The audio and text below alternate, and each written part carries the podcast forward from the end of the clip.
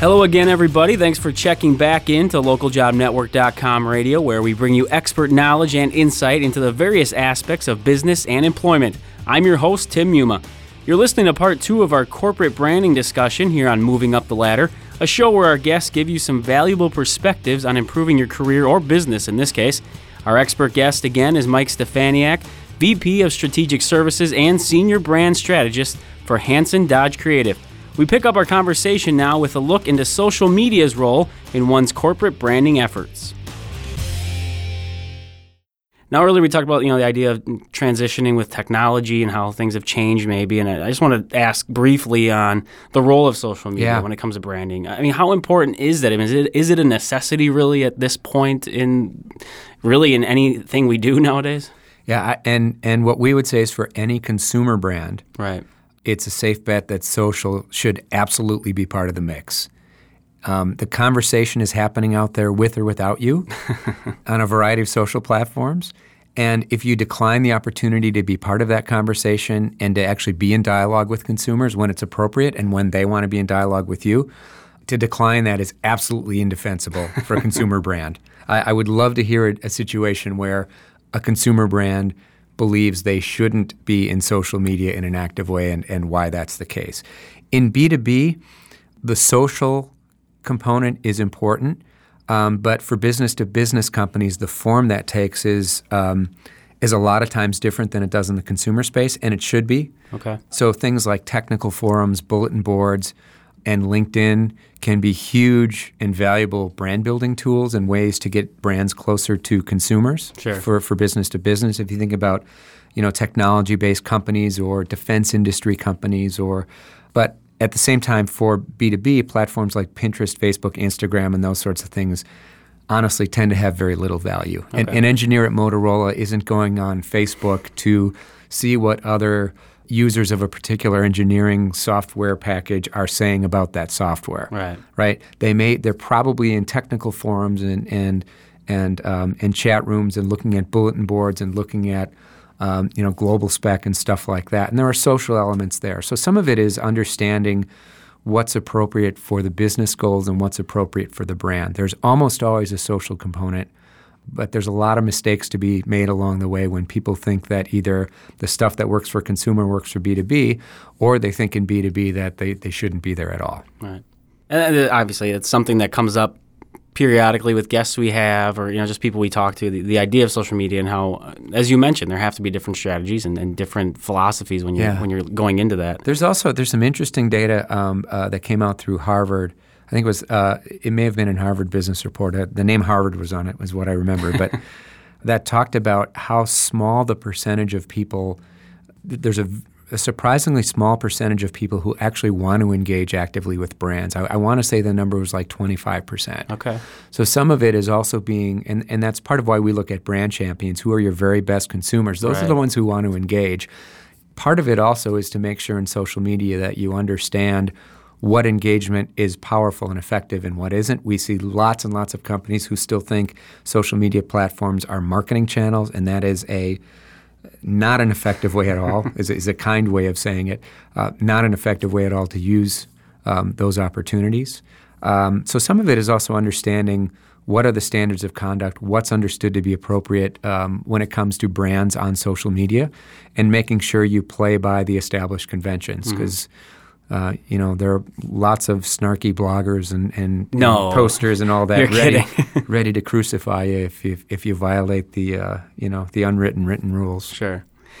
And we're getting a little low on time, but I did want to hit on a couple more Yeah. things. Um, the idea of having some sort of spokesperson or a, a face of of not necessarily a company, but it could be a it could be a product. Um, you know, and it doesn't have to necessarily be anyone in particular, or it doesn't Yeah. have to be a celebrity. It can be in some ways, or an athlete.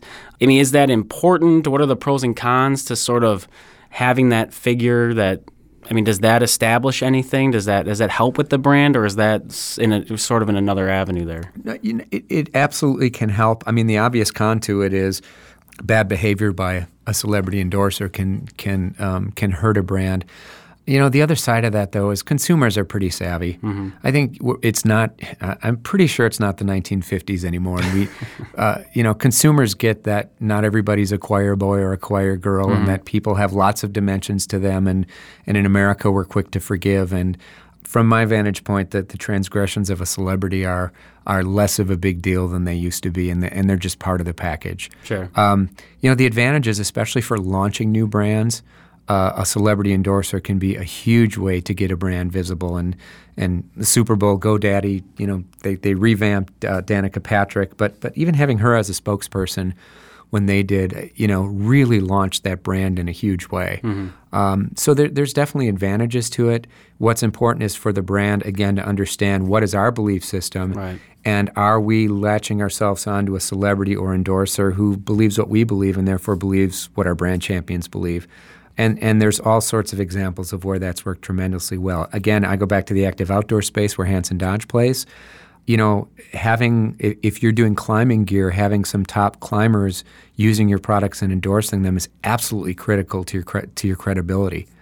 Um, and that's why you'll see for Black Diamond, for example, they sponsor a bunch of climbers, and you got to do that. Right.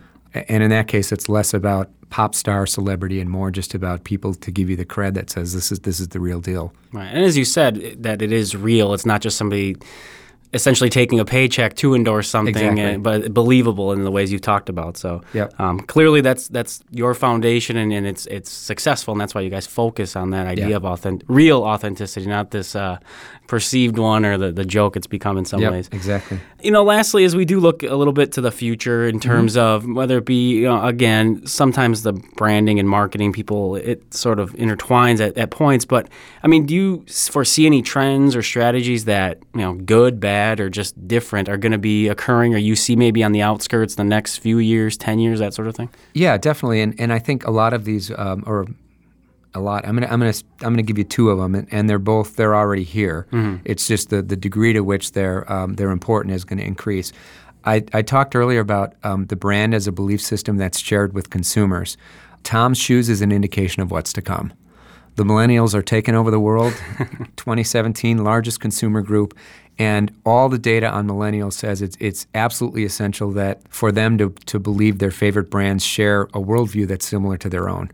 So brands need to be clear about what they believe. They need to communicate that at every opportunity. And most important, they need to behave in a way that's consistent with that. Um, that's going to be more critical moving forward as demographics shift from an age standpoint. Second, again, something we've been seeing for years with, with the rise of, of web based technology is that the value of intrusive paid media will continue to diminish. Um, there's always going to be exceptions like the Super Bowl and the captive audience I think this year's Super Bowl was like the third highest rated TV audience of all time, and a lot of people watch for the commercials. Right. That's still going to be a great opportunity for, for brands with deep pockets. Or although I would chime in, yeah. a lot of those commercials and stuff, they were sort of putting out you know teasers online, sure. so they were utilizing those yeah. you know, smaller screens. Absol- so absolutely. But in general, consumers, it's going to be easier and easier for consumers to avoid unwanted advertising. And so brands are going to continue to look for ways to be involved in consumers' lives in ways that aren't intrusive, mm-hmm. in ways that just seem like a natural flow of what the consumer's already doing. So, gaming, sponsorships, events and experiences, those sorts of things, the investments there are just going to continue to increase. And and to your point earlier, the technology always evolves, so there's going to be new ways of being parts of consumers' lives that, that we can't even fathom that'll, that'll show up in the next year or two. Well, Mike, I really do thank you a lot for really giving the listeners some different perspective, some insight into this you know, idea of branding and, and taking care of, of, that image and really being uh, you know, believable and real in, in, what they're doing. If people are interested in contacting Hanson Dodge, um, maybe they have some interest in working with you guys. Where can they? Con- how can they contact? Yeah, you? we're we're uh, our website is Hanson Dodge H A N S O N Dodge as in the car HansonDodge.com. Uh, and there's contact information there, and uh, and definitely get a hold of us. All right, great. Well, thanks again. We do appreciate you coming in and uh, sharing the knowledge with yeah, us. Yeah, thanks for having me, Tim. Uh, again, that is our guest, Mike Stefaniak. He is the VP of Strategic Services and Senior Brand Strategist for Hanson Dodge Creative in Milwaukee, Wisconsin. Well, that'll bring moving up the ladder to its conclusion today. Of course, we do want to hear from you, the listeners, as well, so drop us an email with any comments or suggestions. Send that over to ljnradio at localjobnetwork.com. Wishing all of you success in your endeavors, I'm Tim Muma. You've been listening to localjobnetwork.com radio.